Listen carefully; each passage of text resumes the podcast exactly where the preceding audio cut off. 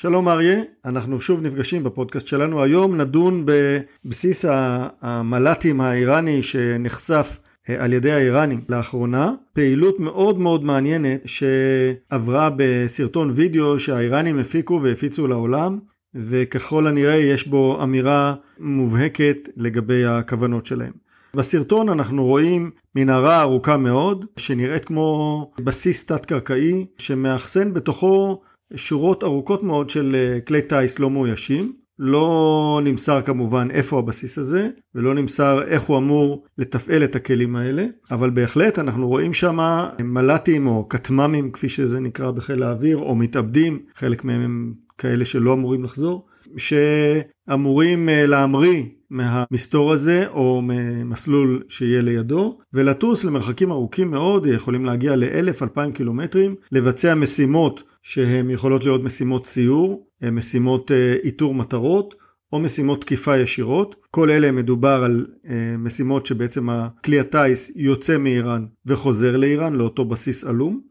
אפשרויות אחרות זה שיגור של כלי טיס מתאבדים שהמשימה שלהם בכיוון אחד, היכולת שלהם לתקוף מטרות בטווחים ארוכים מאוד יכול להגיע לאלף ויותר קילומטרים עם מטען קרבי מאוד גדול, יכול להגיע לעשרות רבות ומאות קילוגרמים, תלוי בדגם ובטווח, ואלה אה, בעצם הם אה, טילי שיוט שטסים יותר לאט מטילי שיוט רגילים, אבל טילי שיוט לכל דבר. גם אותם ימריאו ממשגרים קרובים לאותו בסיס, אותם מנהרות, או אה, ישירות מתוך אה, מסתורים. למה בונים את הבסיס הזה בתוך מנהרות? ככל הנראה בגלל שהאיראנים כבר ספגו כמה וכמה מכות על בסיסי המל"טים שלהם, על מפעלי הייצור, שגם הם חפורים באדמה. ברובם, ועל אה, בסיסי התפעול. האיראנים מנסים להפיץ את המל"טים שלהם, ובמיוחד את המל"טים התוקפים, לכל אה, מקום שבו יש להם נוכחות של אה, משמרות המהפכה או פרוקסים, בתימן, בסוריה ובעיראק ובמקומות אחרים, אבל עד עכשיו באזור שלנו הם לא הצליחו לבצע פעולות מוצלחות. לעומת זאת בסעודיה ובאיחוד האמירויות הצליחו לפגוע לא פעם ולא פעמיים, פגיעות די קשות של כלי טיס לא מאוישים. אז בהחלט בסיס מרכזי שחפור באדמה ומאפשר לכלים האלה מסתור, יכול להיות איום, יכול להיות הגנה לא רעה למערך הזה. איך הוא יתפעל, את זה אנחנו עדיין צריכים לראות. כן, יש להזכיר שבשנה שעברה, כפי שחיל האוויר פרסם לא מכבר, אה, שני מל"טים איראנים נצפו כשהם עושים את דרכם לכיוון ישראל, ומטוסי F-35 של חיל האוויר הישראלי הפילו אותם. מסתבר שהמל"טים האלה נשאו כלי נשק ואמל"ח, שהיו מיועדים כנראה